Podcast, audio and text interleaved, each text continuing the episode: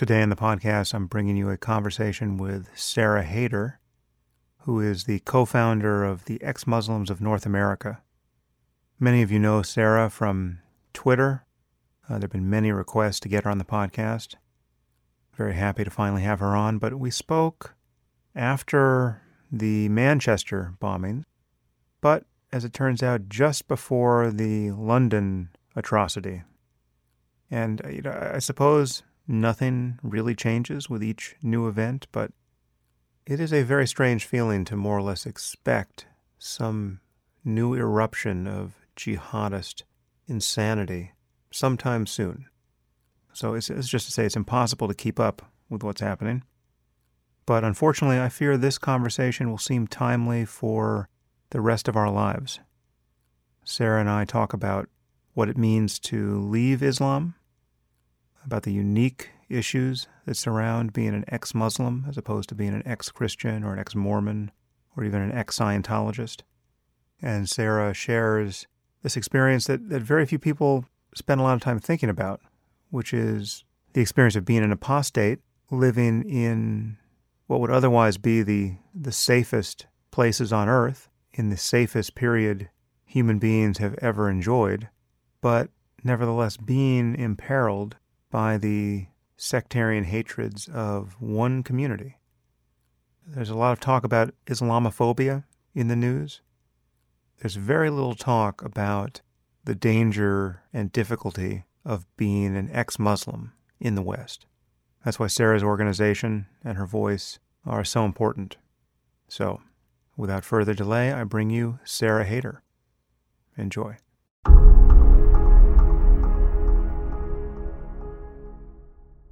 I am here with Sarah Haider. Sarah, thanks for coming on the podcast. Thank you for having me. I have been a fan of yours for it has to be at least a year, two years. How, how when did you give that talk at the secular conference? It was at the American Humanist Association. It was in 2015. I've started to realize that when I estimate the amount of time that has passed, I always should double it. So I said a year and then I went to two years because I knew I had to be wrong. This is what happens when you age. That talk was fantastic, and that was was that the first talk like that that you had given, or or had you been sort of on the circuit for a while and I just hadn't noticed?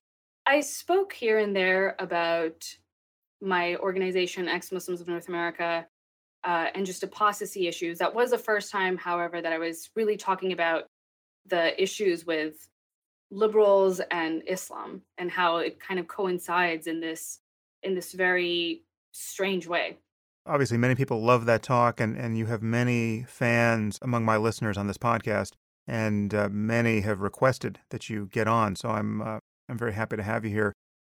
Speak for a moment about your background and just how you came to be one of the founders of Ex Muslims of North America. Sure. Um, so I grew up in what I, what I would consider to be a pretty liberal Muslim family. Uh, I didn't know at the time that this that my my upbringing was so liberal relative to other Muslims. I only found out as I began to meet other ex-Muslims about what their reality was to to to know how good I had it. Uh, but I grew up in a in a relatively liberal Muslim family, which means that they allowed me to move away for college. They allowed me to sort of be a little bit more independent than uh, Muslims generally are. Where were you? Where were you growing up? I grew up in Texas. I was born in Pakistan and I moved here. Um, I think I was seven or eight when we immigrated to the United States. I remember the process of coming here. I remember the shock of coming to this country. Uh, I actually remember the the first time I saw a woman's a woman uh, in public whose legs were exposed. It was the it was a flight attendant when we stopped in in Europe on our way to America, and I remember the shock uh, I remember feeling, I not really understanding what I was looking at, and not really understanding that this was going to be a norm in America. Interesting. So you came from Pakistan when you were, you said eight. Yes. And why did your family leave? Was there any? Because it sounds like you had a family that was more liberal than most.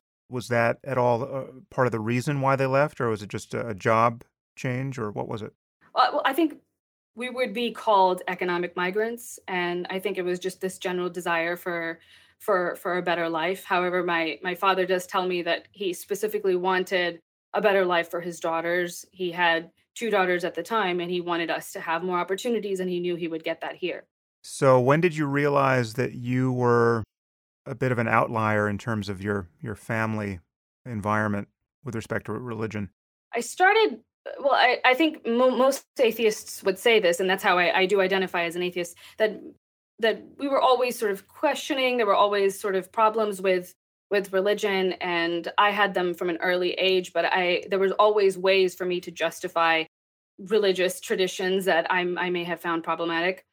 Um, until i got to be a little bit older i was in my you know mid-teens when i really started looking at the religion um, in a really critical way. I started actually reading for myself the Quran and finding that there were problematic problematic verses and things that didn't really make a lot of sense to me. And the more that i looked into it the the less that it made sense.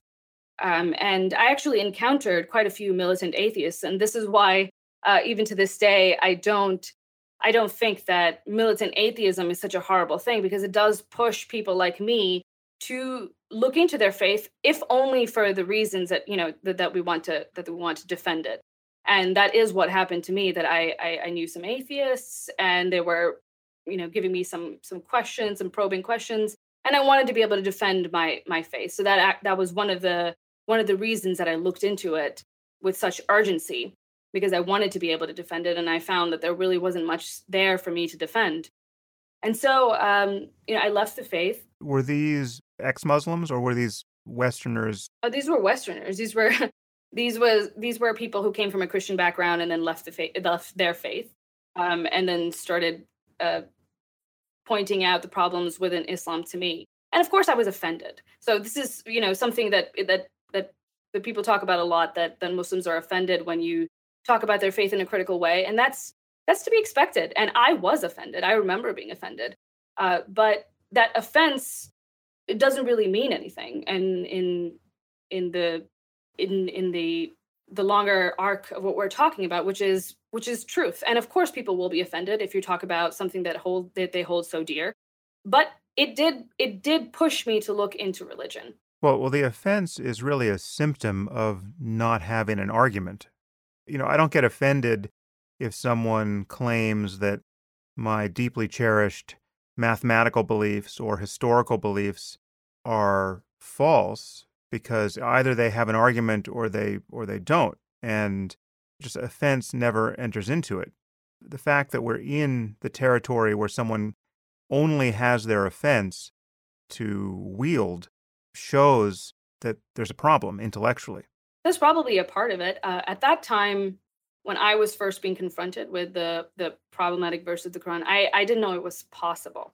I it, that that seems ridiculous, and as I'm saying it, it sounds ridiculous. But I remember at that time not knowing. You you just didn't know what was in the Quran at that point when you were you first had these conversations. Right. I, I didn't know exactly what was in it, and I didn't know that it was even possible to look at it uh, in anything, uh, but but as you know, this this extremely virtuous text. I didn't know that there was an interpretation like that out there. So when I first encountered it, it was it was quite shocking to me. So do you actually ascribe your becoming an atheist to these conversations? Can you point to the conversation that was a tipping point, or is it is the process more amorphous than that? It was uh, it was death by a thousand cuts. Uh, this was definitely the encounter of of pushback by what I would consider militant atheists was a part of it. And this is why I defend militant atheism uh, at today because I know that it, it, had something to do with why I left. Uh, but it wasn't the only reason. There were a hundred different reasons that the religion was making less and less sense for me. Uh, and I was starting to figure that out on my own. Uh, and pushback from people that were non-Muslims did, you know, d- did influence me into looking at it uh, in a deeper way with more urgency than I would have otherwise. Uh, but I was finding that there were a lot of problems on my own. There were, you know, historical problems. There were contradictions within the Quran itself. Um, so there were a variety of issues with the faith. So, what is the the organization you founded, Ex Muslims of North America. What what do you guys do? And I mean, it's it's hard to imagine many people listening to this podcast would be confused about this, but still there must be some. But certainly, many people, even most people in a wider society, might not understand why there's a special need for an organization like this. What is so hard about being an ex-Muslim? I think um, well, like you said, it's not really well understood the extent to which there is Muslim conservatism and uh, the way that Muslim communities in the West uh, practice their faith and, and practice their traditions. Um, I know that uh, at the time that I was sort of starting on uh, getting getting involved in this sort of activism, that I thought that my experience with Islam was uh, normal. I, I, thought that I was a representative of a moderate Muslim. And then when I started to meet other ex Muslims, I found that this was not the case at all, that I was extremely lucky uh, with my experience with my with my parents the fact that i had been that that i had left the faith and you know i hadn't been threatened by them i hadn't been abused in any serious way uh, and I, I hadn't realized that i was kind of an outlier uh, with that experience and as i began to to meet other ex-muslims uh, I started to see that there was a huge need for people to just just to meet others like themselves. And for me, it was kind of a curiosity, just wanting to meet other ex-Muslims. But I knew that for others, that was not the case. So uh, myself and Muhammad Syed, we were we were holding meetups for for ex-Muslims uh, very covertly. There was a lot of like you know security protocols involved. Uh, but we were holding these just private gatherings of ex-Muslims, and we started to find that there were people coming from I mean, it, it, was outrageous. From from eight hours away, they would be coming eight hours one way to attend, you know, an hour and a half uh, long meeting just to just to be there and to experience the feeling of of being with people that that are like yourself who don't demonize you um, for thinking the way that you do. And so when we when we started to see that, how big of a how major of a thing it was for other ex-Muslims, we knew that this was something that needed to be uh, this needed to be a real thing. We needed to organize, we needed to create an organization around it, we needed to foster communities like the one that we had started to build in DC, all across the United States and Canada, and teach them what we had learned about community building, about security, about privacy. As I don't think, uh, like you said, many uh, Western, even atheists, wouldn't really understand the extent to which ex-Muslims are ostracized and even persecuted with their communities within their communities, even in the West. To the extent to which that there, there's anyone who can relate to this, I find that people who come from Mormon backgrounds or just extreme Christian uh, back sects and uh, Hasidic Jews can can kind of understand where we're coming from and can kind of understand the extremes to which their community can go uh, to defend their faith. So I, I don't think this is something that is understood by the broader community of even atheists.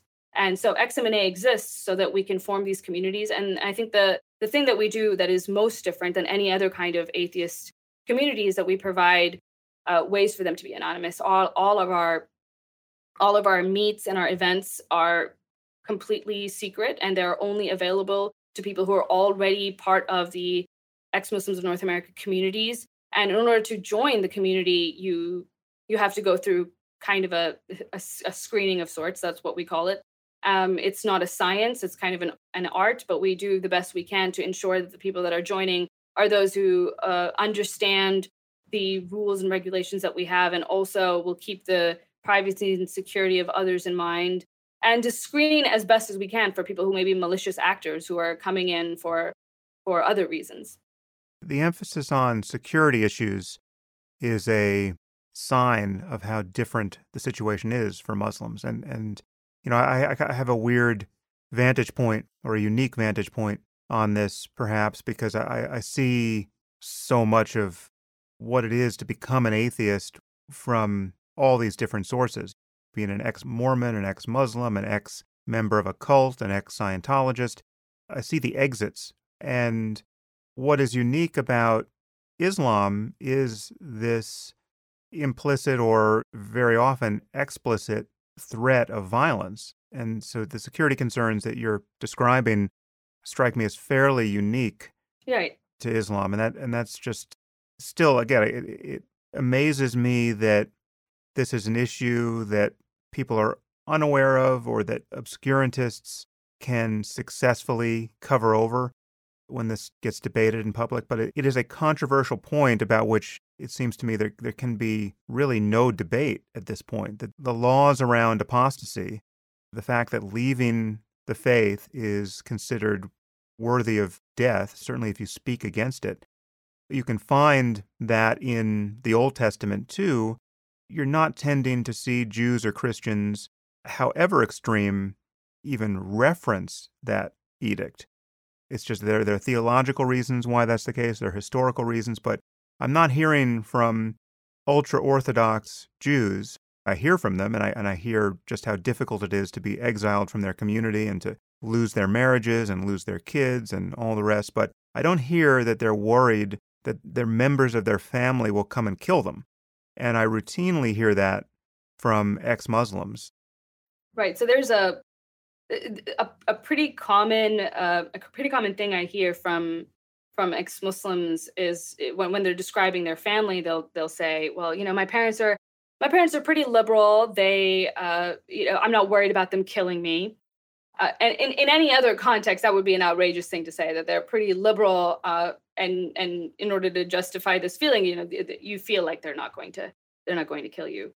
But that in itself, I think, should be it should be telling that that our organization needs to exist the way that it does. That that we do need to uh, follow all these bizarre uh, security and, and privacy protocols. We should we really shouldn't have to but we do and we do for a reason. And it's interesting to me that that that is i, I find it to be ignored largely by the mainstream media that, that that this is something that ex-muslims feel like they need to do they need to hide. Many apostates are not open about their lack of faith. Um, I see, you know, I know many ex-Muslims privately. You know, I would say that myself and maybe you know Mohammed Syed, the the president of XMNA, I, I would I would say that between the two of us, we probably know more ex-Muslims than anybody else in the world. And I see sometimes, you know, I'll see in the media various people that are you know participating in charities or in public service organizations and they're represented you know they're represented as muslims you know the mus- this muslim person is doing you know xyz charitable endeavor and it's very wonderful. And i will know privately that these are ex-muslims but they're they're they're not able to be open about their their lack of faith because of the blowback that they will get in their community. So if you're for example you're working in a, on a charity uh, serving people in in poor poor women in, in Pakistan, you're not going to be open about your lack of faith because if you are open about your lack of faith, you're not going to be able to reach that community at all. You're not going to be able to have any contact with them. So, in order for you to continue doing the work that you're doing, you're going to have to lie about your faith. So, a lot of a lot of ex-Muslims do do exactly this, and to the extent that we're talking about religious freedom, I know we talk quite a bit um, in the mainstream media, especially liberal media, leftist media. There's a lot of there's there's a lot of conversation about civil liberties of ex-Muslims and religious freedoms, and we talk about them in context with of, of certain traditions like the hijab. Uh, to the extent that the most fundamental freedom within the context of a belief system isn't guaranteed, that is to say, the the freedom to leave, the the freedom to not believe at all. To the extent that that isn't guaranteed, um, in my opinion, we we can't have a conversation about uh, freedom within that religion at all. Everything is to some extent coerced because the most basic freedom, the freedom to leave, is never guaranteed. And the security concerns are really pernicious because even if nothing ever happens, right, even if you never become a victim of any kind of violence, the plausible concern about violence is ever present and it adds friction to everything you do. Now, I, I encounter this in my personal life because of the issues I, I touch, but it has to be considerably worse for you and for, for anyone who's doing something similar. I, I, I'm very close to Ayaan Hirsi Ali. I know what her life is like. I'm close to Maajid Nawaz. He, he will, well, I'm sure we'll talk about what he's doing and, and how it may be different from what you're doing. But, but still, anyone who's working in this space inherits this massive burden of worrying about what will happen when they become too visible. And it's as simple as not being able to hold a conference, right? Or not being able to have physical offices. If you're going to have a, an atheist conference, generic atheist conference, or a meetup for ex Mormons, you never have to think that someone might want to show up and not only annihilate you, but annihilate himself just for the pleasure of killing everyone in attendance. And and this is an all too plausible concern given the world we're living in now. Is there anything more to say about how you handle the security issue that could be useful for ex Muslims who may want to join your organization to hear to put their mind at ease about how you handle this? Or is, is, is there any more to say about what it's like to be trying to get a movement off the ground under the the burden of, of these kinds of unique concerns? What I can say generally is that it, I don't think it's clear from the outside of the the day-to-day struggle that this presents with us running an ex-Muslim organization. For example, it it we we get nervous when we do simple things like go to the printer or go to the bank. And we have reason to be nervous. And it there's a sort of paranoia that you know overshadows our you know basic day-to-day operations. And it presents a difficulty uh, in that in that it's difficult to do our work enough as it is. And then on top of that if you have to worry about uh, being discriminated against or possibly being harmed in a severe kind of way by your banker um, makes the work that much harder to do. Uh, but from here on out, I'd rather not go into the details of how we protect us. Yeah, yeah. You did an interview with with Jeffrey Tayler, which was a great read, and uh, you said one thing there that I, I wanted to read into this conversation. You said, "If Muslims feel they're being badly treated here in the United States, they can go to Muslim majority countries. But where can a person like me go? I'm in the safest place I can possibly be, and yet I'm too afraid to tell people where I live." It's tragic for me that there's even a need for our organization.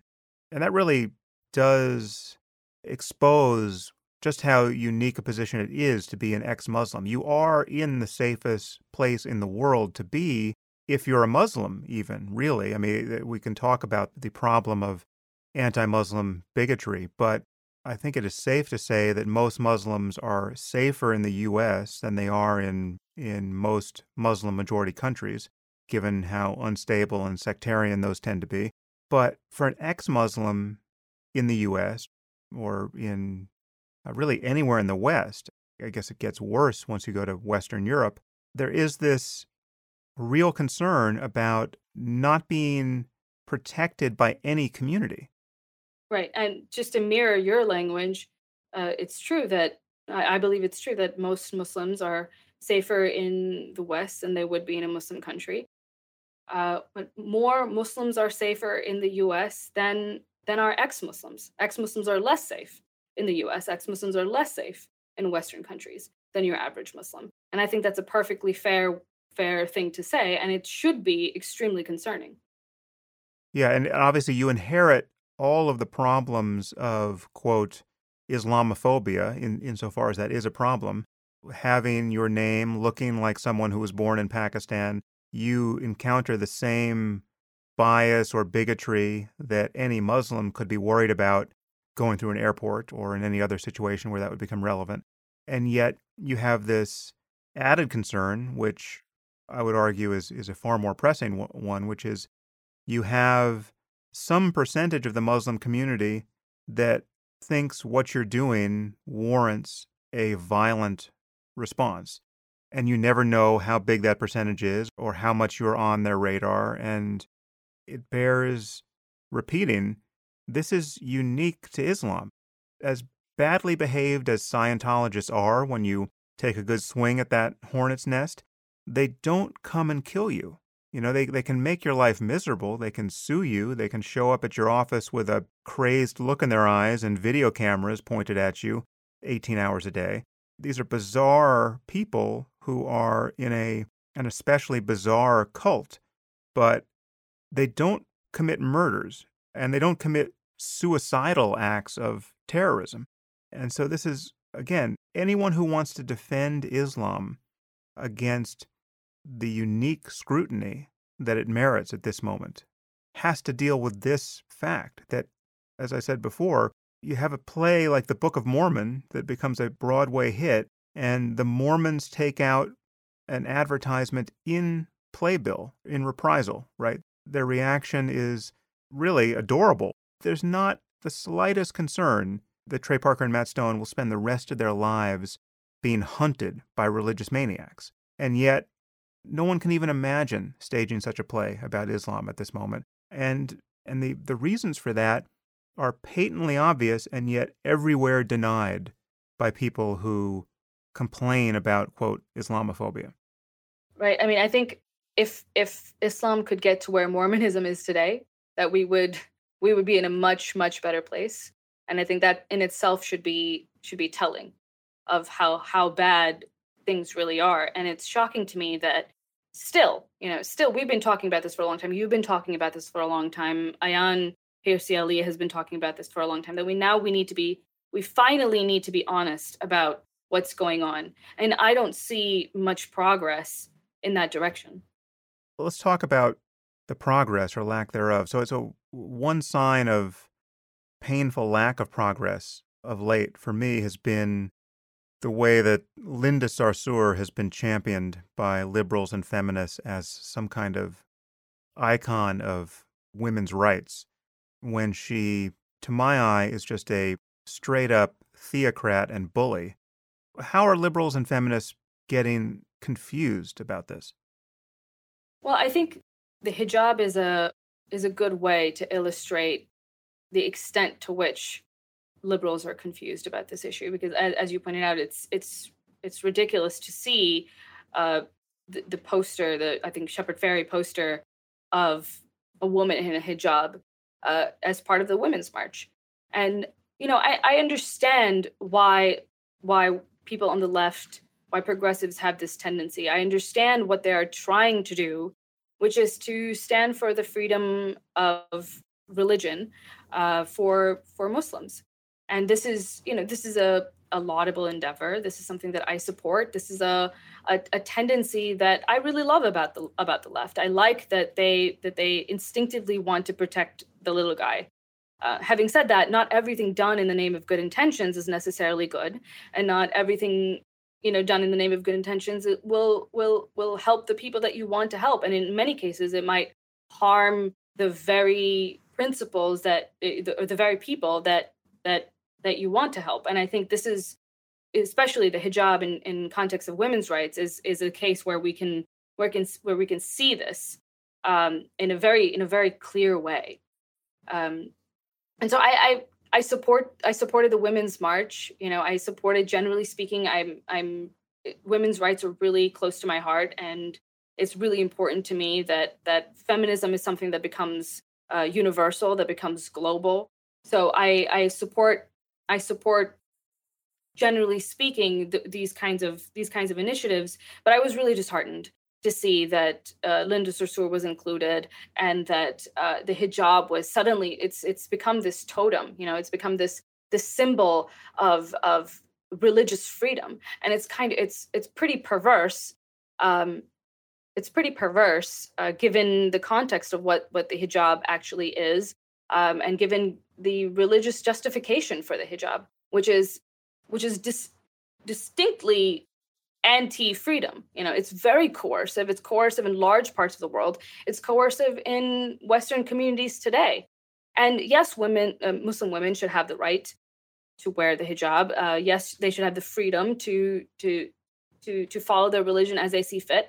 But we shouldn't uh, we shouldn't herald as as some sort of um, as some sort of um, symbol for women's rights as a whole because that's not what it is. And the symbolism behind the hijab matters. And that's what's shocking to me is that yes we'll we'll talk about the fact that that muslim women choose to wear it and they should have a choice to to wear it and they should have a choice to be as religious as they want to be. But what does it mean to wear a hijab? Why do muslim women feel that they need to wear a hijab? You'll hear um, i think it was dalia mogahed that was on that was on the daily show a couple of years maybe just a year back. I'm not sure exactly when, but she was talking about the hijab and she referred to it as a means to you know privatize her sexuality which is a very interesting way of putting it particularly because you know as i'm listening to it i can i i remember thinking oh wow that's that's clever it's a clever way to phrase uh, the hijab privatizing my sexuality because that's something that uh, she's phrased it in a way where it would be easy to accept by people who are from progressive circles by educated people uh, she phrased it in a way that it would just you know they would just swallow it whole and accept it and i think they want to accept it. However we need to go back to what the religious justification for it is and what what it implies even if even if we want to use her phrasing let's look at it as a way of privatizing your sexuality.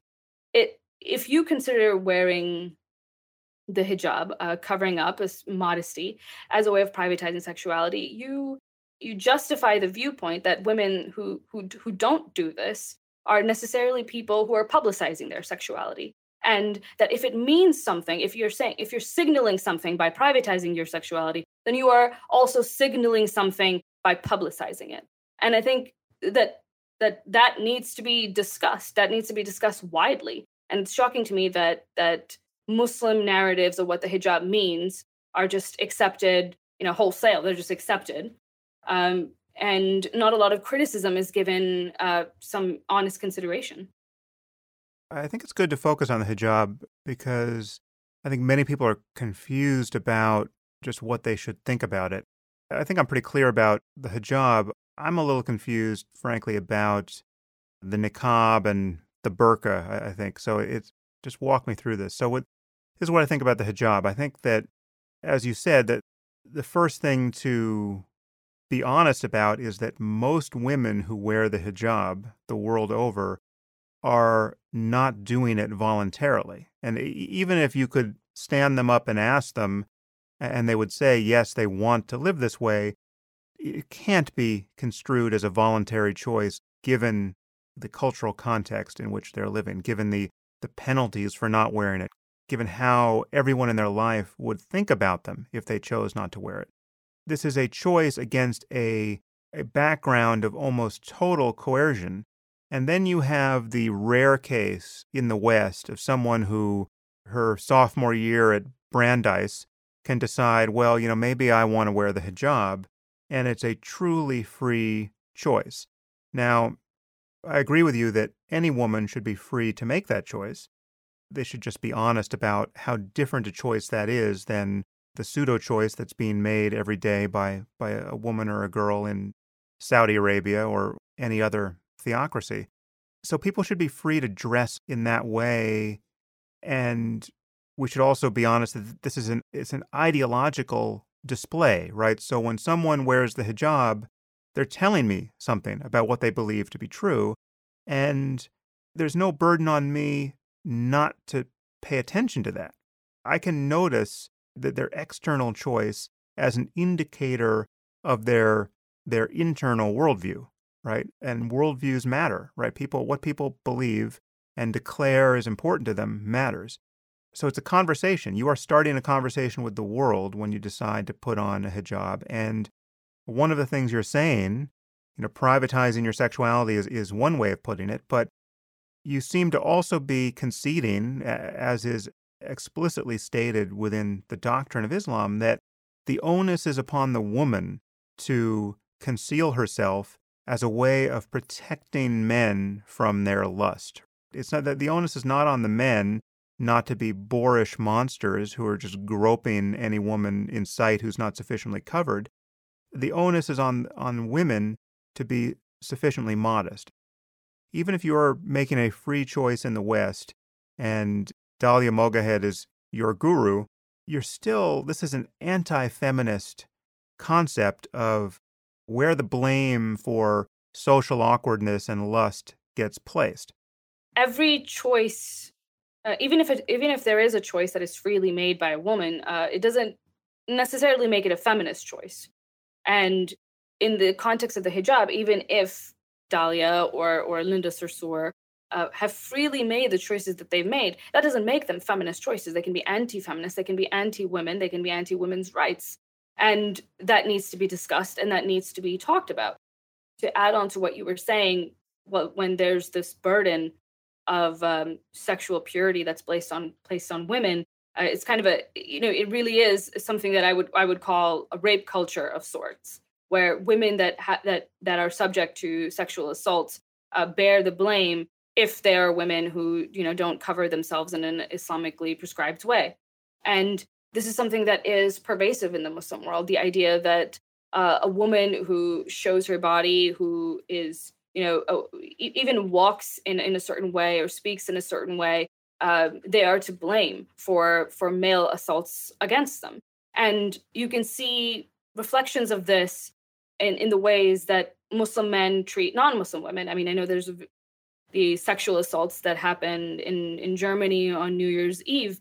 It wasn't something that was very surprising to to me and to many people from the from the Muslim world. It's not entirely surprising because there is a, a dehumanization of women who don't cover themselves in the way that you know Islamic women are supposed to cover themselves. It seems to be a signal, a free pass to do with those women as as you will, because they do not have the same kind of dignities that women who are covered up have. So let's move on to uh, even more aggressive covering. So the the niqab, wherein only the eyes are exposed, and less people are familiar with that, I think, than the burqa, which is what you tend to see in Afghanistan, where where everything is covered, and you just have this kind of mesh for the woman to see out of. There, I feel like my sympathies change a little bit because there's something so in the current climate, it's so provocative, but also I think, unsafe and uncommunicative about covering the face. You don't know who anyone is. You don't get any of the social cues that are actually important for understanding whether you're safe around a person. The person who's having this imposed on them is being deprived of almost everything that's good in the world uh, in terms of interacting with other human beings. What's your feeling about whether or not something like take the, the French approach to you know banning the niqab in public. How do you feel about that? Because again, following what we just said about the hijab, my bias is certainly to let people dress however they want, but there is something really terrible about covering the face in public, and I don't I don't actually know what we should do about it. Well, I agree. It's that that it's unsettling in the way that just a head the, the face veil is unsettling in the way that a head covering is not but i don't think that we should change our approach to it. Um, i think anytime that anytime that a facial covering of any kind a mask you know be that be a party mask or a ski mask wouldn't be allowed um, neither should uh, you know a face veil religious face covering be allowed. But aside from that yes it is disturbing. Uh, yes it is yes it does speak to uh, this this um, distance that Muslim women are sometimes, you know, sometimes forced uh, to, to to have with the world around them. But that doesn't mean that uh, that taking an action like banning it would be helpful. In my opinion, it isn't. I think uh, what we do need to grapple with is that many many Muslim women buy into the ideology that is that is given to them. Many don't, but many do. That that's why you have Linda Sarsours. That's why you have Dalia Mogaheds. Is that there are women who who buy it, and they actually believe that they are being empowered uh, by by Islamic um, traditions. And so there are women who willingly putting on, put it on, or think that they are willingly putting it on, and they feel empowered by it because uh, they are fed a certain kind of worldview. Um, and forcing them to take it off would not uh, you know would not win us any favors from those women. And if anything it might you know it might it might um, turn them into people that would uh, want to wear the hijab that would want to wear religious garb as a political protest. And increasingly i see the hijab and uh, just various kinds of uh, religious garb as a form of political post- protest. And i don't think we should encourage uh, it being it being turned into something like that because it becomes more powerful in that way. And the religious the the harms that the religion itself perpetuates because of the because of the hijab gets uh, brushed to the side. That's interesting because i think the rationale for the french policy uh, or at least the, the one rationale that makes sense to me is that if you ban these things in public what you're doing is you're creating a space where all the people who are being coerced into wearing these religious symbols are free because of the protection of the state not to wear them. They're no longer obliged to do what their their family insists that they do because it's illegal to do it. And and so you've you've created this context in which girls and women can be free in a way that they, they wouldn't be if you just let everyone decide what they should wear. But it sounds like you think that that on balance you'll actually just alienate more people than you will liberate by doing that. So to to to follow up on what you said, which was that perhaps it would free the women that are that are truly coerced. Let's say a certain percentage of women are coerced to wear a certain kind of religious garb in public.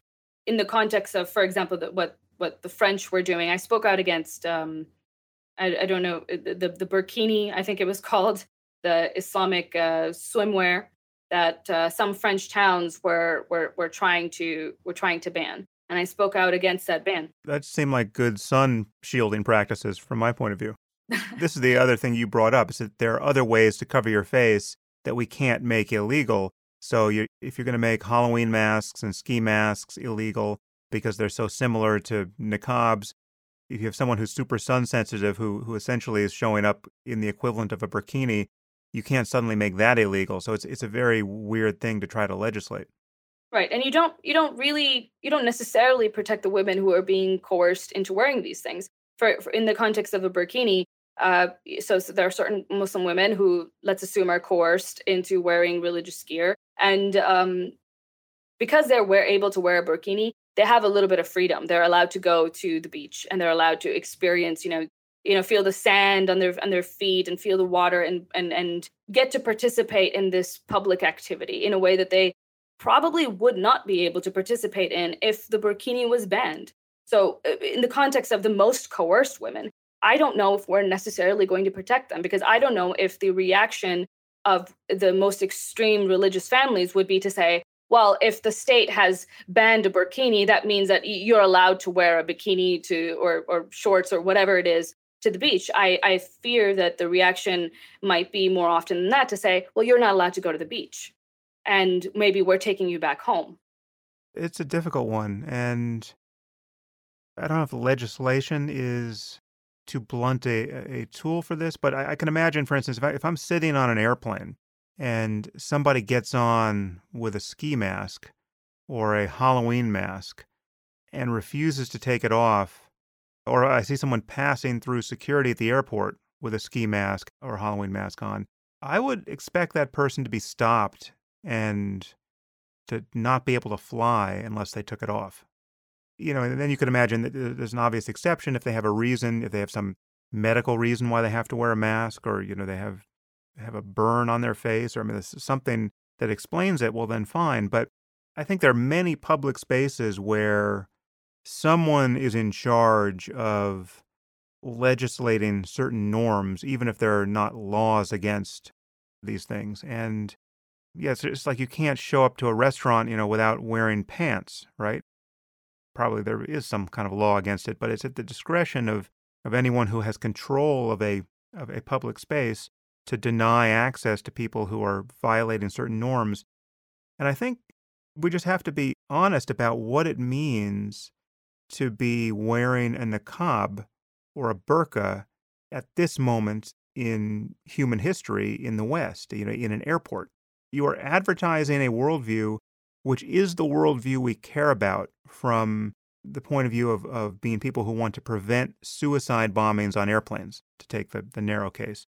So obviously, you're going to draw more scrutiny. Obviously, we can't see what's underneath this covering unless unless we put you in a an X-ray scanner rather than a than a metal detector. It poses a, a security concern both physically and ideologically. I mean, you've, again, you've announced your your worldview in a way that you otherwise wouldn't if you weren't wearing this thing.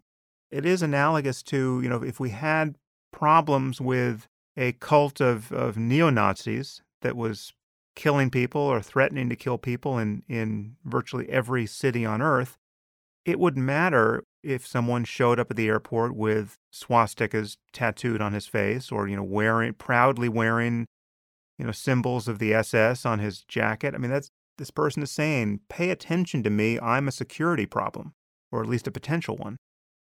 It never strikes me as trivial that someone is wearing a niqab, or that, or that in particular, the man who is chaperoning her is the sort of man who wants his wife or sister to wear a niqab. Right, but I don't know if it's I think we can make certain I think I think you're right to say that we can assume certain things. Um, but I don't know if we can assume them universally. Uh, in the context specifically of a woman in a niqab, we, we can't assume that she's being coerced. We can't assume that she's not being coerced. We can't. Uh, we we don't actually know what her where her true beliefs lie because of the specific context of this religion and I don't know if it's helpful to make those um, make those assumptions. I agree, you can't. So, but the balance has to swing one way or the other, and I think the French assumption that you'll be helping people. I mean, so I guess I mean the beach is an interesting case because I can easily see it going the way you fear that these are women who just will not be let out of the house, given that there's no option for them to be fully covered at the beach. But when you think of something like like a school, right, or a place of employment, it just feels like a ban on covering the face in those contexts. Again, it's like whether this is the law or whether it's just every place of business is free to have their own policy, I don't know. But it's just, I can't imagine hiring someone for some kind of public facing job where they insist on their right to wear a niqab right? Like a bank teller, you're you're you're a bank teller and you're wearing a niqab, or you're a nurse in a hospital, but you're going to wear a niqab as you visit patients. I think you you have to be free not to hire those people who insist that they wear a niqab in those contexts. Well, I think in, in the to the extent that it gets in the way of your job job duties, and you can make an argument that it would do that in the context of a of a nurse um, I, I remember reading something about it's tangentially related, but I remember reading something about a female eye doctor in uh, in ISIS controlled territory who was no longer allowed to practice unless she had on uh, a covering, and she complained that she wasn't she wasn't able to see, and she needed to do these complex procedures with with other people's eyes, women's eyes, and she wasn't able to see herself properly enough to be able to operate in the way that she needed to operate. So obviously, it gets in the way of of job duties. Um, even you can you can you can make the argument. I think that there are certain social obligations, sort of uh, social aspects of a job that require someone to show their face. But it's different that because there different um, jobs would require that, and some jobs would require that, and some jobs would not. And on the whole, I know that from a from a perspective of an act, activist, the more constraints we place on religious freedom in Muslim religious freedom, the harder it gets for someone like me to argue in favor of Western values and uh, for Enlightenment values. Uh, it's difficult for me to say that you know in the West they allow freedom. In the West, women can dress as according to their conscience, whatever it may be, when there are clear examples of all these ways in which that is not at all the case. So while I don't want religious to be religions to be accommodated in any special way, um, I also wouldn't want them to be persecuted in any in any particular way. Yeah, well, again, I'm just sort of thinking out loud, but I, I want to push on this intuition a little bit more because, you know, if I'm hiring, let's let's take a job where it really doesn't matter. You know, I'm I'm hiring someone to be a remote assistant, right? I, I, I don't even have to see this person, right? This person's just going to be working for me doing online tasks. And I don't have to see her, and she doesn't have to see anyone else on my behalf, but I have to interact with another human mind. And, you know, it seems to me that I'm under no burden to hire a neo Nazi for that job, right? And, and, when someone says, well, listen, you know, I really want to work for you, but I happen to be a neo Nazi, and I think that it would be a good thing if we just rounded up all the Jews and blacks and killed them that's disqualifying. It's, it's an idea that is disqualifying. But this person could argue, well, this actually doesn't prevent them from performing their duties perfectly. I mean, this is a job where I just need digital papers shuffled. They don't have to write articles for me and tell the world what I believe. So, you know, would I be discriminating against a neo Nazi by not wanting to have anything to do with them in my life? Yeah, I would be, but I don't see a problem with that. I feel the same way about a sufficiently doctrinaire view of any religion, really, but especially Islam, given the, the connection to certain norms around violence. What percentage of people who are wearing a niqab or whose husbands want them to think that, you know, infidels are fit only for the fires of hell and that apostates should be killed? I'm willing to bet it's a very high percentage. Maybe not everyone, but it's damn high. We're now in the territory of being able to really know what people think based on how they're dressing. And so I feel like again, this you know, technically it would be illegal to not hire someone based on their religion, I guess. But it just seems like I feel like we need to be clear across the board. And again, it's hard to know how this gets realized in the public sphere, but I think we just need to be clear that certain ideas are so anathema to civil society that calling them religious and, and putting them under the, the, the rubric of religious freedom doesn't take the the stink off of them. And it certainly doesn't remove the danger of having any significant number of people subscribe to these ideas.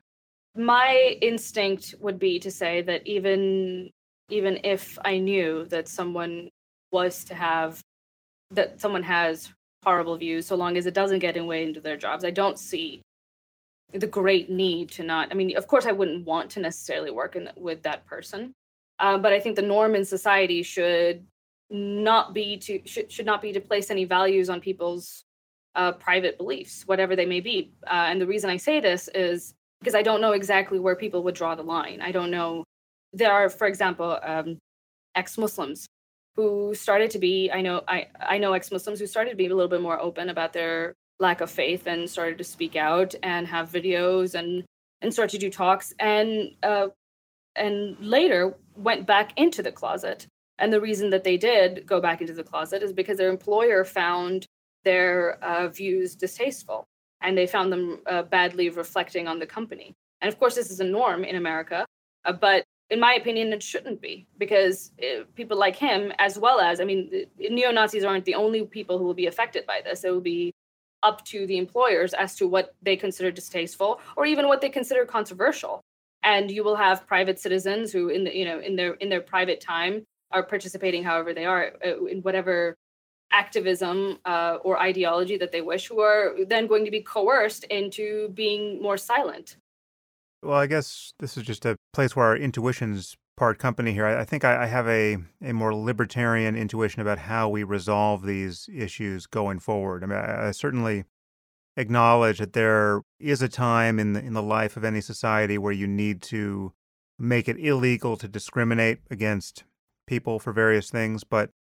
I, think there's a there's a further point, and and I I certainly hope we've reached it where if you're discriminating against the wrong people, you will just pay the price for that, right? So if you're if you're a organization that won't hire any atheists, um, well then there will be a cost to that. You'll be reliably selecting against some of the most intelligent, well educated people in our society. People will, if it becomes public knowledge that you do this, well, then people will begin treating your business a certain way. People can boycott you, people can write nasty articles about you. I feel like at a certain point, laws against discrimination become too coarse a filter. And what we really want is to know what people think, and we, we want to know how they want to live. And when Chick fil A tells the world that they want gay marriage to be illegal, well, then the world can decide how it wants to respond. Now, unfortunately, and this, this cuts against what I just said, we live in a society where it seems that, that most people decided to line up and buy more of their sandwiches because they supported this principled theocratic stand.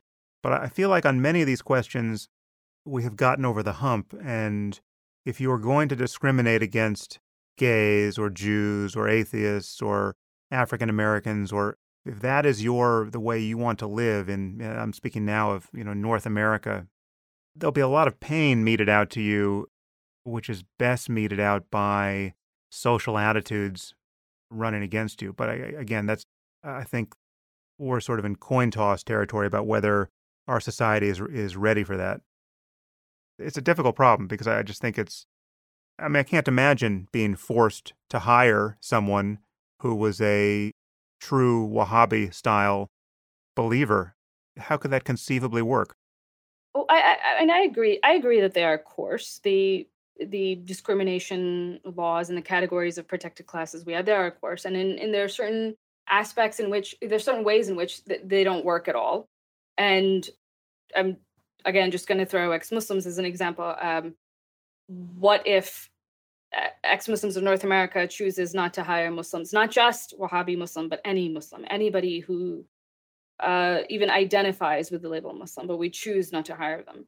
Um, I think that you know there are some some people that would say that this is a form of discrimination because the law is coarse, but that doesn't mean I think that my intuition still says that it is necessary um, because you can have a minority that is so small, uh, where uh, is so small and so ignored that the broader social you know uh, the social means we have of correcting such a problem are not going to be enough and again ex-muslims can also be an example for for this side of the debate as well where uh, our discrimination isn't something that is visible to to the vast majority of americans.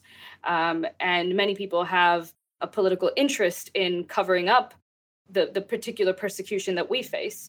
And uh, you know, i remember the the the gay cake thing that was just on the news media. It was on every you know it was on every every channel that that i paid attention to.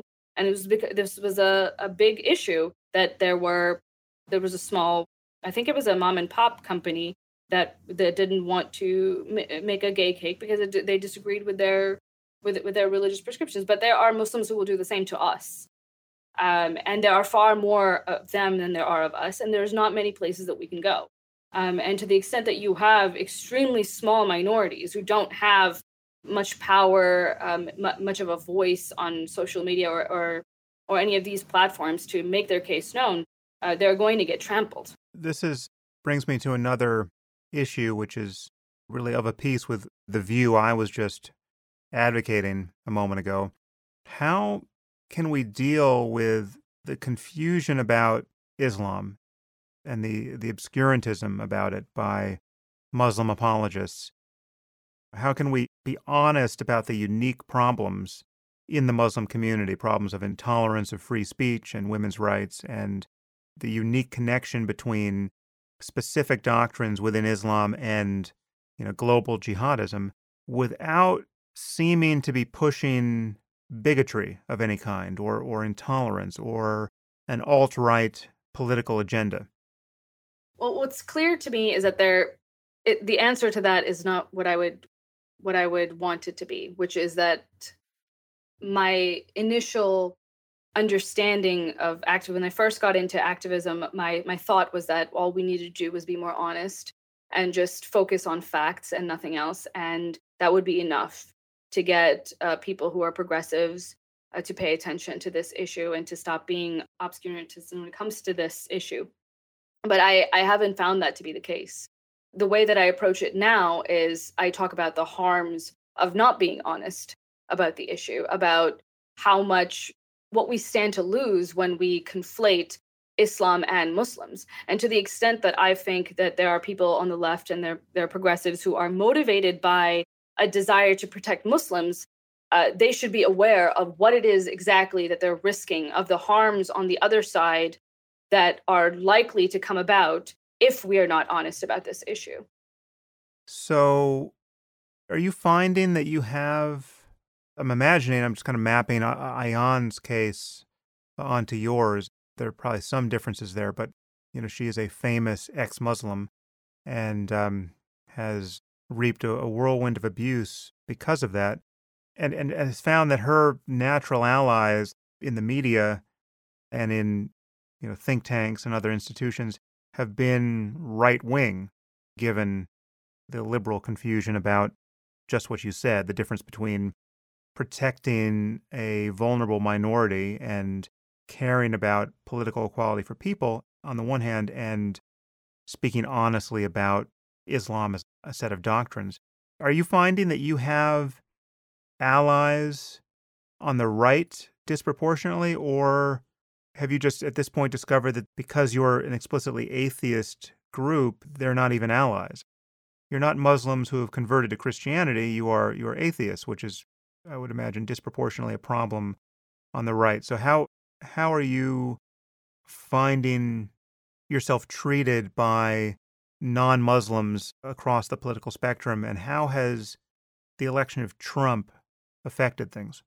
Uh, well, I would agree with my case has been similar to Ayaan's in the sense that I have found more of a welcome in right wing circles. Um, to go back to the the cake uh, controversy, uh, ex Muslims of North America was having our we were having our third anniversary, and we we requested that a a, a large chain in our area make a bake uh, bake a cake for us. And um, on it, we, we requested that there would be our logo and our name, ex Muslims of North America, and then the text, "Congratulations on three years."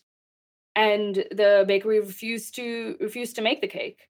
And we had uh, somebody from uh, freedom from religion foundation write a letter and send it to send it to headquarters of that company. And in uh, in the end the issue was resolved. But while the controversy was going on uh, the coverage was almost exclusively uh, right wing outlets. I, I, actually think there was only like maybe one or two atheist outlets that covered it, and everybody else was was right wing uh, that actually paid attention to that controversy. So it, I think that it is true that that the right wing, the people on the right in general, uh, pays more attention to this issue. They may be more honest than than the left about what the problem is, but I do not think that they are honest at the end, and they're not honest about about the cause. So I've noticed, for example, when I discuss uh, the hijab uh, with conservatives and with, with people on the left. Uh, I'll find that with conservatives, they'll they'll agree with me that the hijab is a is a barbaric practice. It's something that is anti-woman, um, but their reasoning tends to go back to b- back to the idea that that it is a Muslim practice, and the underlying the, underlying problem that I have with hijab isn't just that it's a, it's it, that it displays itself in such a way, but that it is justified by the idea that that women's bodies are a source of sin and that women have a duty to cover their own bodies. And then there's this whole doctrine of of modesty and of sexual purity. But there are many on on the right particularly on the religious right that agree with some of those underlying principles and they, they may not be as intense about it as uh, as Muslims are, but they agree with that that underlying principle because they do have. I mean, it's an Abrahamic faith, so they they share some of those um, some of those tendencies. And so, to the extent that I think that they're being honest, they're being honest that there is a particular issue with with Islam that that the Western Western civilization faces. But uh, when we go down to the core of why there is an issue of of of why Islam poses a threat, I don't know if if people on the right, particularly people who are on the religious right, will be honest about the issue. So, how do you view this concept of Islamophobia? How do you deal with the word when it comes up? And again, how has Trump changed anything, if his ascendancy has at all? Trump, I think, has made things um, difficult in a way that I, I find hard to articulate. Um, I was afraid that he would win. I thought that he had a chance uh, right from the beginning. Um, I've been I've been noticing, you know, some of the some of the the trends that you spoke of around the time when he was elected uh, that I thought many in the left were ignoring, and I predicted that he wouldn't be somebody who's good for this conversation. And I think that my prediction has been has been true. I haven't seen him uh, make any any motions that are moving us forward in this conversation other than to to call it for what it is but honesty if we're going to have it this is just partial honesty and it's only step one and just because somebody's able to name it doesn't mean that they're able to go anywhere else with it and i think donald trump has shown in many ways that he isn't able to go anywhere with it i mean he went to saudi arabia just last week i think and and, and i don't recall him saying anything about the human rights abuses no no he didn't in Saudi. I don't I don't recall him saying anything at all. and I wouldn't have expected him to. I didn't, you know, th- this to me it seems like there's there's too many uh, people like him who are all too happy to use Islam and the threat of Islam as a cudgel against against uh, their left wing opponents. Uh, but they're not they're not they're not actually caring about the roots of the issues, and they're not really they're not really uh, being truthful when they say that they will they will address the very heart of it. I think Donald Trump has empowered people apologists for Islam because I think the left has taken this very reactionary stance, and it has to be called reactionary because that's exactly what it is. It's just a reaction to the power that they now see in the right wing uh, to defend Islam more fervently than they would have ever defended it before. And I, I've noticed that there are people who were somewhat on the edge, people who were familiar with the issues that ex Muslims faced, and they were willing to speak about it here and there, who are now uh, feeling pressure to pick a pick a side. And they have picked a side and the side that they've picked is let's not talk about it right now. Now is not the time to talk about it.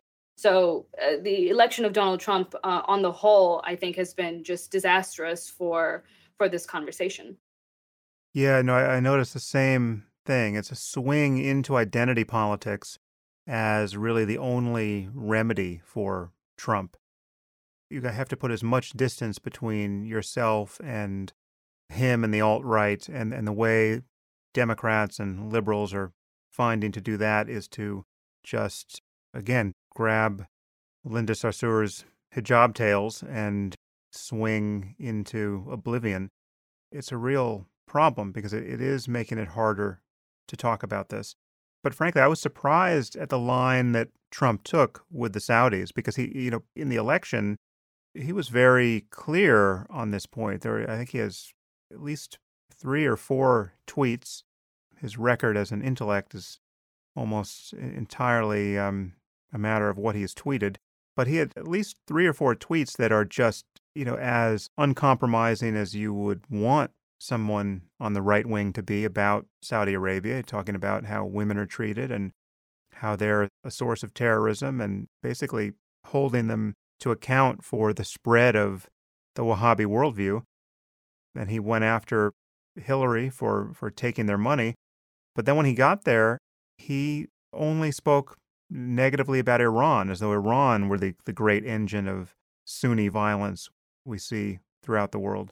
It was strange, and I, I, don't, I don't quite know why it isn't perceived by his defenders as a loss of nerve. He talked a good game while running for the presidency, and then once he got to the Saudis, he literally kissed the ring and bowed his head. It seemed kind of pathetic. The only, the only thing that, that he did, or really Melania did, which was new and, and commendable, was not wear a veil herself, as so many representatives of the U.S. government had in the past. And that was clearly a, a bit of progress. But I found that very strange. I, I wasn't particularly surprised by it. I mean, he's been a hypocrite on a dozen issues and uh, other issues in the past and you can just people it's become this this this ongoing joke that you use uh, you, you, reference some of donald's tweets that that you know that that he sent out years ago um, as a retort against what he's doing now uh, so i don't I, you know to the extent that i think this man stands for anything uh, i don't have any hope in him because i don't think i don't think he has any sort of principles um, and I don't think his followers have have many principles. And I think, you know, I suspect that even if they were he he was to change his stance on on on Islam, that I think that many of them, the people that are still with him after all this, the people that are still with him would follow him there as well. Um, and I think that's uh, very that's something that's very frightening to me where I see this happening on both sides of the debate, the debate, but particularly on the right, where there doesn't seem to be any kind of there's no sense of what you know what it means to be a conservative what conservative principles are anymore. It's just this this ego and you follow him wherever he goes. And i'm seeing that the two parties use the issue of islam just as a just as a political tool just as a volley that they that they pass back and forth in order to score points against against one another. And and both of them move further and further away from any anything remotely resembling principles on the this area. You talked to me you you, you mentioned islamophobia uh, and the problems that i have w- with this with this word are the same that that you've mentioned that you've articulated really well uh, multiple times and that many others have as well, which is that it conflates Islam and Muslims. Um, I think it does something that is very dangerous, particularly for Muslims, uh, that uh, as we are becoming more aware of the specific problems in Islam, of the Islamic doctrine, and as uh, terrorists and extremists around the world claim the banner of Islam and claim that they're speaking on behalf of, of all Muslims and this is what Islam truly is, so long as there's a conflation between Islam and Muslims, Muslims here are going to be, uh, I think, in, in, in further trouble, in further danger of anti Muslim bigotry if people are not able to distinguish between them and their faith. I was reading, I think it was a, I think it was a Brookings poll that showed that uh, Americans did have that that Americans did make a distinction between between Islam and and Muslims, and what what it found was that Americans had a more negative view of Islam than they did have of Muslims, uh, which I think is a which I think is a great tendency. You know, it shows that uh, Americans are are less willing to to feel negatively about a group of people and they're they're they feel more free to do it about an ideology. And what we need to do we need to is is that we need to crystallize this distinction. We need to separate them as much as possible. And the reason is is to protect to protect muslims from facing any kind of backlash that is taken in the name of their faith by others well i completely agree with that obviously it's just if you can't make that basic distinction between people and ideas ideas that can be subscribed to to one or another degree by people, and people can change their attitudes with respect to those ideas overnight, you just can't even begin to have an honest or productive conversation about about this issue. It's just that is the one lever which you have to have in hand to start any kind of rational process going and it's the one thing that Muslim obscurantists and apologists, and you know people who represent groups like CAIR, the Council of American Islamic Relations, seem to want to obscure at any cost. I mean, it's just that is that is the thing that they don't want you to understand about this situation. That Islam is a set of ideas, some of which are obviously pernicious and divisive in principle, and that need to be criticized. And Muslims are just people, and they're not people necessarily who have any particular ethnic background, given that you can easily convert to or away from this set of doctrines. It's true that most people from certain Middle Eastern countries are Muslim, but the usual approach to identity politics doesn't really fit here. And it's people seem to be using identity politics in a very cynical way to advance what can only be called the interests of a kind of stealth theocracy.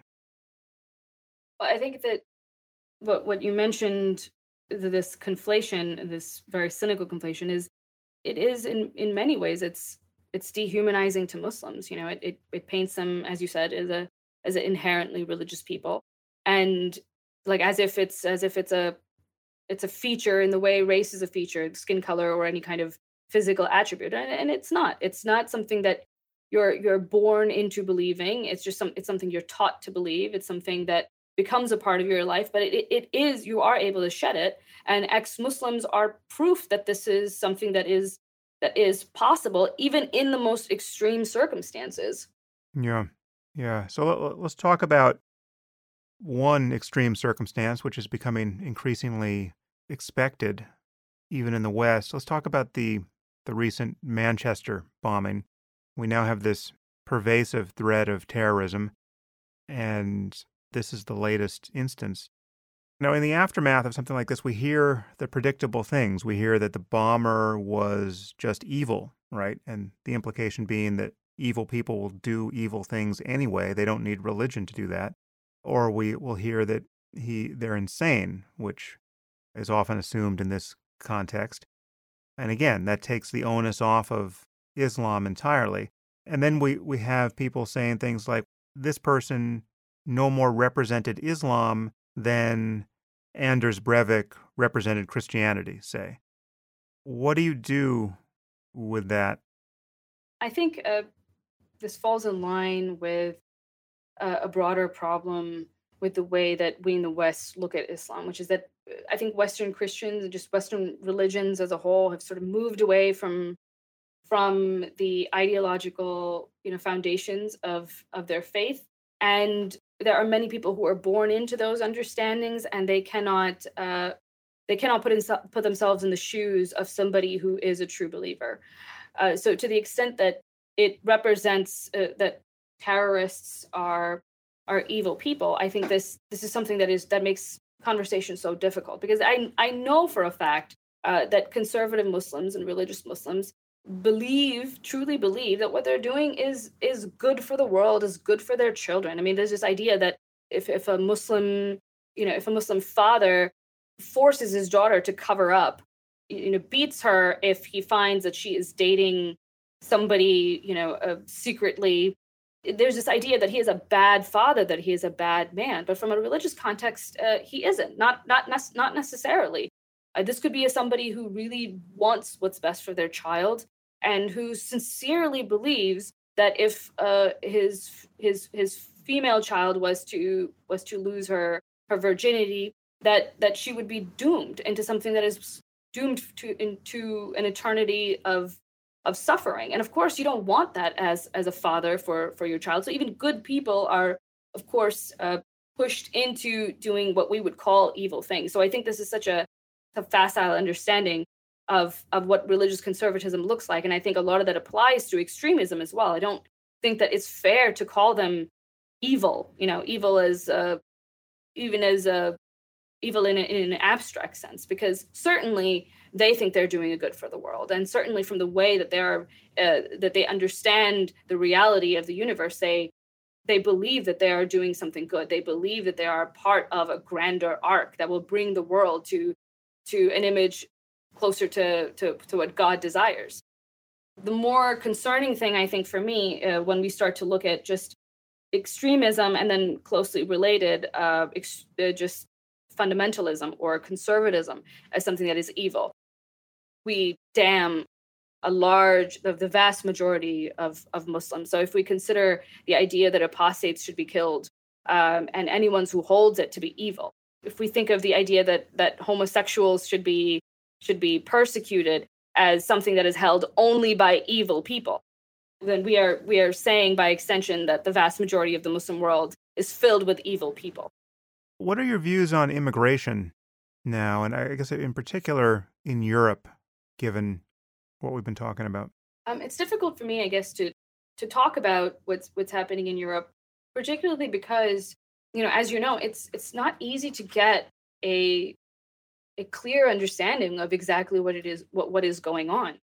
Um, there's just two exactly polar uh, opposite views of what's of what's happening of the effects that re- refugees and migrants are having on society and it's hard to make sense of of what's going on and i think our you know my my general tendency which is to land somewhere in the middle uh, of those two polar opposites is not going to be the more uh, something that ends up being more accurate.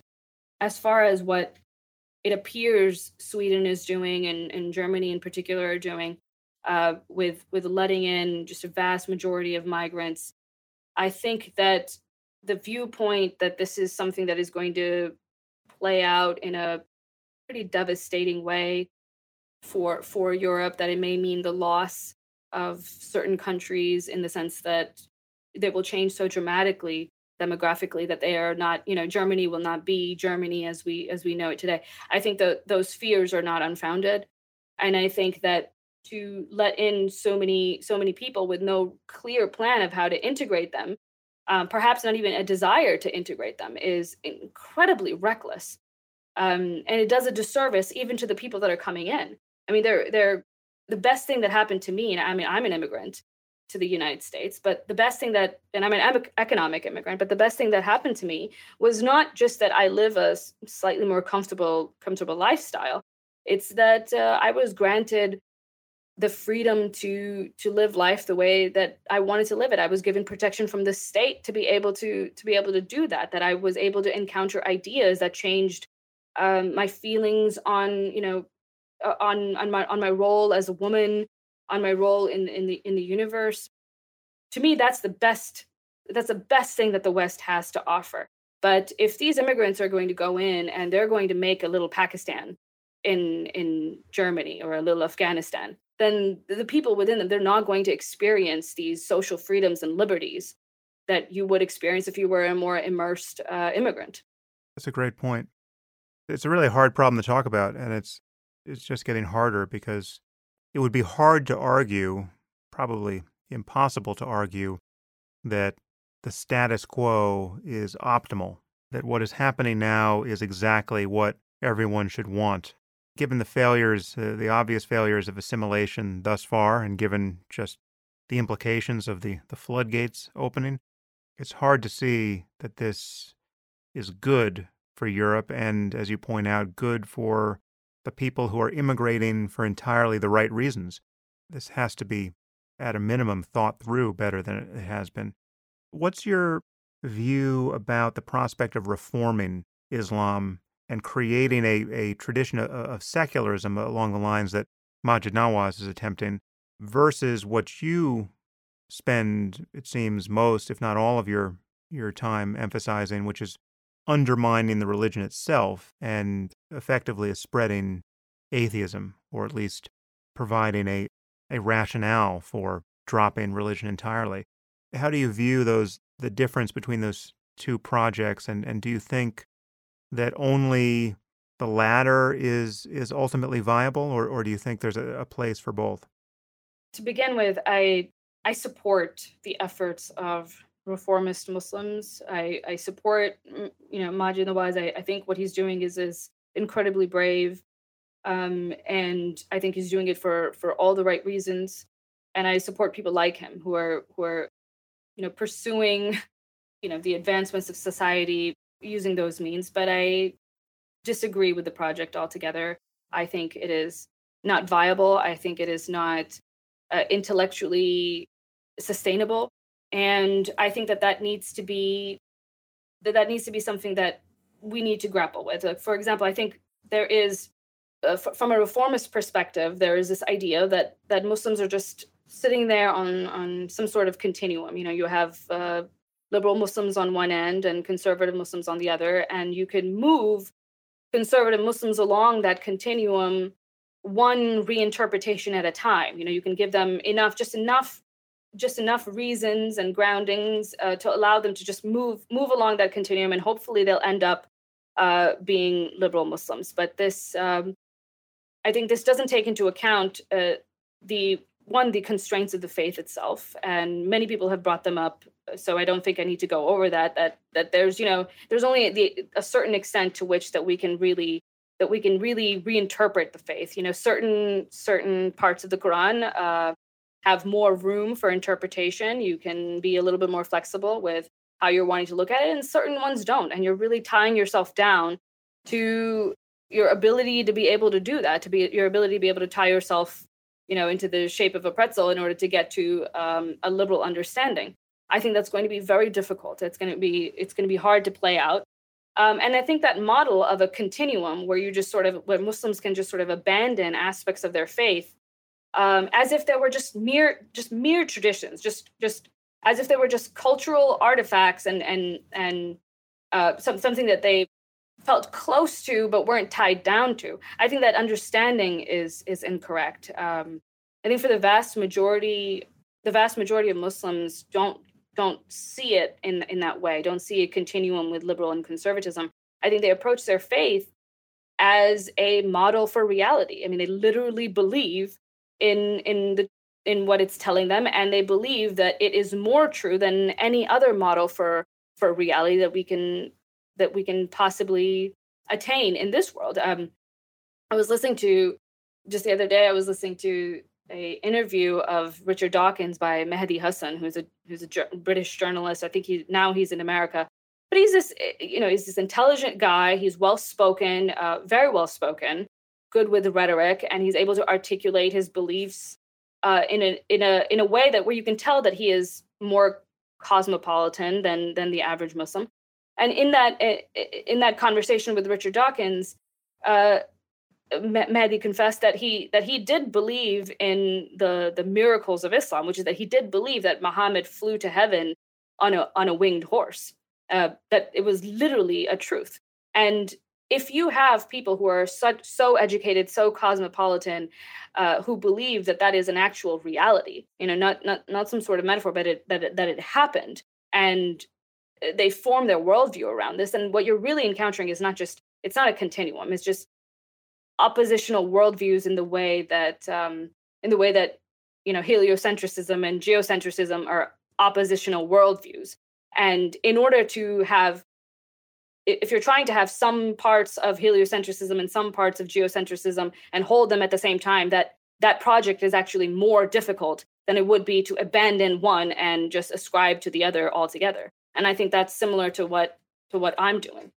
Well having been around the block with Maajid a few times i think i know what he would say here so i'm going to give my best version of Maajid without the accent and without the fine clothes and see what you do with it so I think he would make two points here. He would say that one, you seem to be ignoring what has happened for the other great monotheisms, Christianity and Judaism, the way in which believers have, for the most part, in a way that has been unacknowledged, or at least need not be spelled out to their embarrassment, they have relaxed their hold on the more insidious, divisive, irrational doctrines and just kept the quote good parts.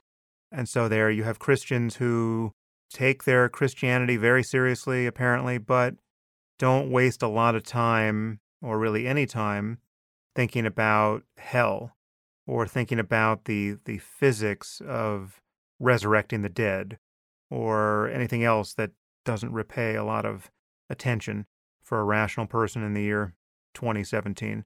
So why couldn't that also happen with respect to Islam? And if you think that's far fetched to suggest that it would, how is it less far fetched to say that 1.7 billion Muslims will apostatize and become atheists in any time frame that could be helpful to the future of our societies? To answer that, I don't think um, I don't think uh, all all Muslims need to apostatize. And that's not what I'm aiming for. A certain amount of ex-Muslims exist as as of now. We already know that there are ex-Muslims. A certain percentage of of people in the Muslim world are already ex-Muslims, are already atheists who, who don't believe.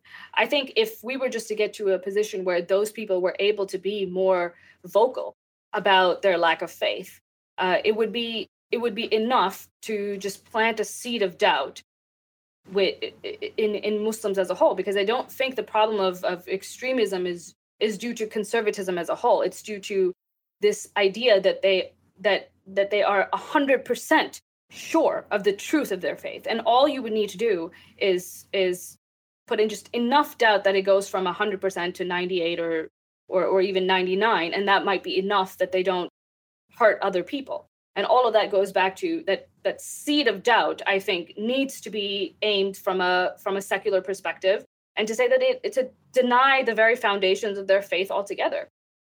And then to address the the comment that while christianity has gone through this and so has judaism i think this uh, this view doesn't really consider it doesn't um, consider sufficiently the the differences that that um, are should be clear with with the with the Quran and the Bible. I mean, the Quran is it's a literal word of God. It's God speaking to uh, the public, and I, as as as far as I know, there is no equivalent to that uh, in Christianity at all, eh, with the exception of uh, the Ten Commandments. The Ten Commandments are the only time where you have God speaking directly to to people.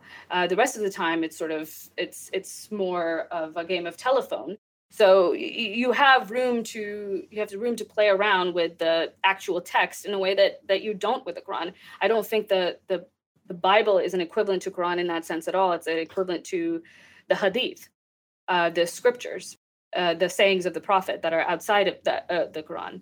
The quran is literal. It's perfect and it's final.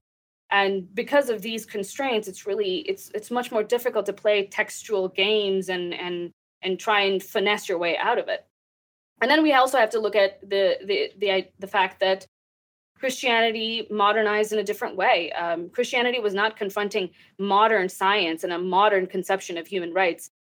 Our, our ideas of, of where human rights should be, of where civil liberties should be, developed uh, bit by bit. And Christianity and Judaism had a chance to move along bit by bit so that their followers were never completely aware of the extent to which that they were abandoning their religion because in their view in their lifetimes they weren't abandoning it so far but when we can we can look at it from from uh, the view of hundreds of years and we can see how far that they've walked away from their religion. But any any individual christian wasn't aware of how far that they were going when they were making one little concession here one concession there.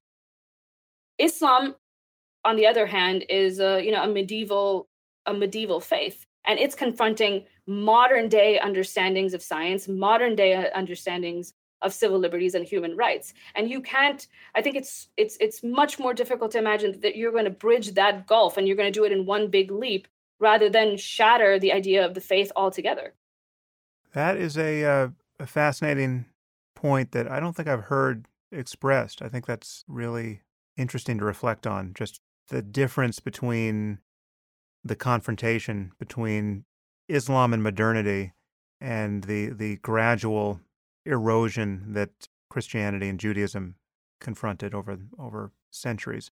It does have much more of a zero sum implication to it, and I think it does. It inspires the kind of backlash that that we see, which is people swinging further into their identities because they, you know, to give up anything is to give up everything. I do take all those points about the unique status of the Quran and uh, the specific doctrines around that. There is much less room to bend and many more occasions to break in Islam than than in Christianity and Judaism, and that, that's not that's certainly not helping matters at this point. Finally, Sarah, I, I just have one more question and it's it's a, a personal one.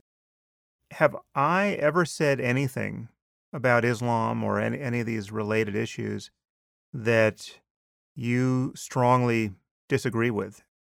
I suspect you're you're fairly familiar with what I've said and written on this topic. Is there any place where you think I've gone astray or or aligned myself with with a view that you find objectionable? I mean, where where have I um, disappointed you, if if ever? Oh, that's a that's a tough question. Um, at the top of my head, I I know that uh, it it seems like just from this conversation now, I think it's become clear that we do disagree a little bit on the extent to which we should police undesirable opinions. But outside of that, I can't think of anything that I that I that I specifically disagree with. Uh, generally speaking, um, I have a more civil libertarian view on how we should on how we should confront this this faith, which is to say that it really needs to be argument cent- central and uh, centric, and we need to uh, ensure that we that we grant and guarantee Muslims uh, their civil liberties uh, as much as we can, because I think that's absolutely that's absolutely fundamental to this conversation moving forward. Um, I want Muslims to feel safe in America. I want them to feel that they can that they that they have a right to to their opinion and that that will not affect their status in their in this country. Um, that that will not uh, harm their rights in in any in, in, any way because I think that moves the conversation forward. There was um there was a uh, Australian imam, I think Hizb Tahrir uh, imam that who was talking about uh, it was it was a he- it was in the headlines. I think it was just just Daily Mail possibly, uh, and he was he was speaking about how apostates should be killed, and there were people that were uh, that were saying that this is hate speech, and we need to look into this person, and we need to investigate them, and we need to deport them, and and and and I understand that tendency, but I am happy that he is speaking out about what he actually believes because I know that these beliefs exist anyway.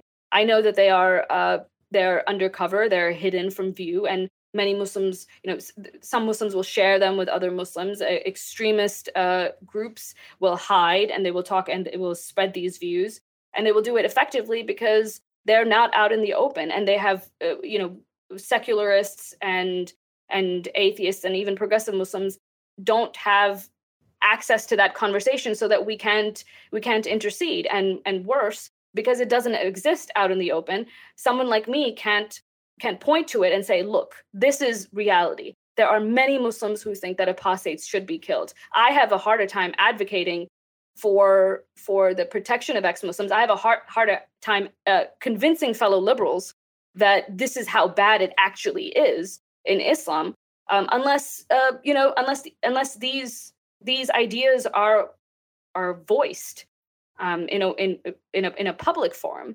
And one of the ways that Muslims will feel free to do that is if they know that even if they have despicable views, their civil liberties are are guaranteed.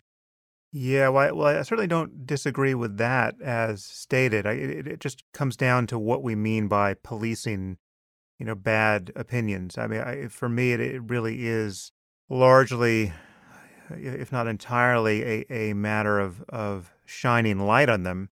But you do have these corner cases where you have people being forced to support people and the, even the livelihoods of people who want them killed, right? So you have a you have an imam.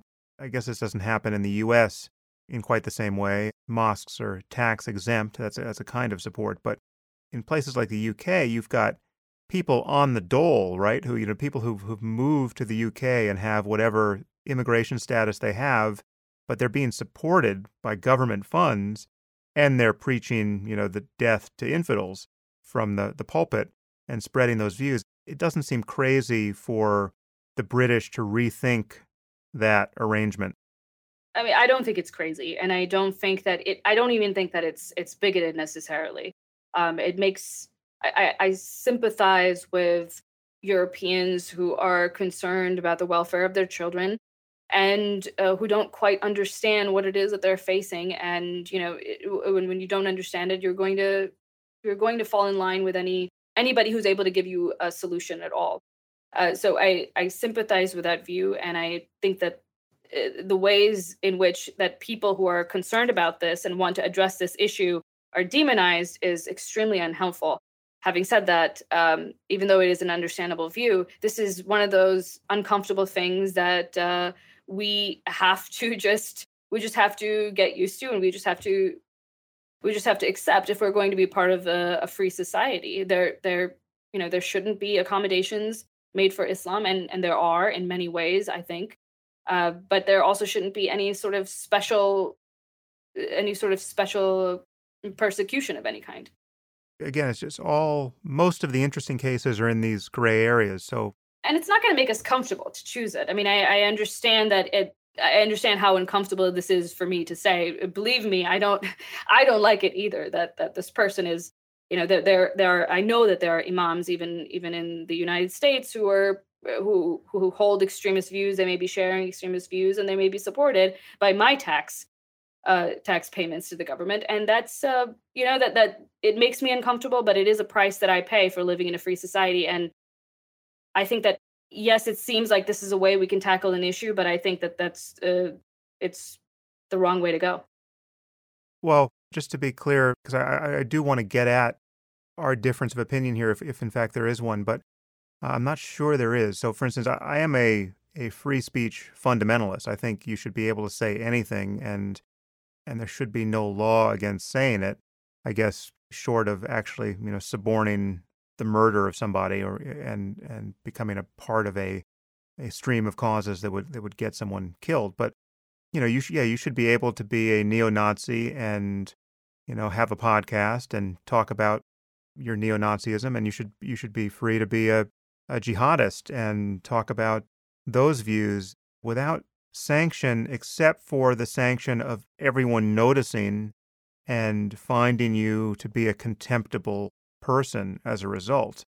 So the the reputational disadvantage of having dangerous and idiotic views should be there to be exploited and and then when you come down to things like hiring like so for instance I don't see how you could hire a self-described jihadist right or a true conservative wahhabi or a Salafi Muslim. How could you? It would be it would be a security threat to you to do so, right? It just you you couldn't actually do it, and to force you to do it or to call you a bigot for not doing it would be insane. Do you disagree with that? No, I I, I agree with that, and that's why I, I brought up that issue as something that uh, presents a problem with that with with the viewpoint that I just shared earlier. That we do we we have thought about this. We have looked at you know discrimination laws and how they might apply to ex-Muslims in North America and how we run and and and and, and could we you know could we be prosecuted um, and how we should word our language and how we should you know con- consider this moving forward because it may be it may be an issue. And i i don't exactly have um, a solution when it comes to when it comes to hiring and security. But actually even security i mean security makes it crystal clear but a christian fundamentalist megachurch you know take you know rick warren's saddleback church if i apply for a job there and they decline the pleasure of my company, I shouldn't be able to sue them for religious discrimination. They would be right to worry that my presence there wasn't aligned with their, their goals as an institution. Again, now we're just in the territory of ignorance here because I think maybe there is some kind of loophole for religious institutions to only hire people who share their faith. I don't know, but it's clear to me that there's no security issue here, but why on earth would they want me representing their institution? As far as I know, and I think this is speaking, that I am also speaking from a fair bit of ignorance here. I think religious schools, for example, can can can choose to, you know, clergy. The people you can, if you if you work for a church, you can choose to you can choose to hire people who believe in the in the Christian faith. Um, I think there's some precedent for that. Um, what might be clarifying in this for this particular example is if the people that you're hiring uh, believe in something that directly contradicts with the mission of your organization. And some organizations are mission based, and some organizations are not mission based. Uh, and it, you know, to, the extent that if you're a telecom, you know, company, you don't have a mission that that feels one way or another about religious conservatism. But if you are an atheist organization, you do, and your mission aligns closely with that uh, with with that ideology. So if someone were to present uh, the opposing viewpoint, you know, I think there might be there might be some wiggle room there, and there might be some justification to say that this person presents uh, a problem that would interfere with our operations in a way that um, would not if it was just a general company. Yeah, well, these these cases are, uh, I think, going to become more and more relevant going forward because it's just you know, th- this issue isn't going away, and clearly we have not found a way to talk about it that is satisfyingly rational and productive and leading to political outcomes that most of us want. It's just a it's the wild west out there and you you speak three intelligible sentences on this topic and you're either called a racist or some other distracting thing happens. So it's really a pleasure to have you as a resource, Sarah, to talk about these things because as uh, is now perfectly clear to our listeners, you have a very unique job and um, you need much more help than you've gotten thus far to do it. And so I, I would just encourage everyone who's listening to support your organization and um, follow you on Twitter and pay attention to what you're doing going forward. To close out here, please give whatever relevant details you, you want for how to find you online. What what is the website and, and the Twitter handle? Right. So um, our our website, the uh, ex Muslims of North North America website is www.exm as in mangoes, n as in Nancy, a as in apple.org. And uh, my Twitter handle is at Sarah the Haider. And I would encourage everyone to, um, you know, follow us on on social media. Um, we are uh, planning on launching a, a student tour that we're really excited about. We really want uh, ex Muslims to be represented in this conversation. We have skin in the game, and we we we deserve, uh, I think, I think some uh, consideration. So we're going to be doing that very soon, and we we I, I encourage people to to sign up uh, so that they can hear about when we go and uh, where we're going to be going and when. Um, and just to close out, I do want to, you know, thank you, Sam. Thank you so much for for speaking about this issue uh, honestly and clearly. And I know what a minefield this is, and I know the the personal cost that people people like you especially pay people who are not from you know a, a, a muslim background at all pay when when you speak about this issue and i think it's you know th- this is the only way forward and if people can take some sort of um, if they, they can follow your lead, I think we will all be a little bit better off. Well, really, it's a, it's a pleasure to know you, Sarah, and uh, keep it up. I will keep supporting you uh, loudly and quietly as, as I can. Thank you, Sam.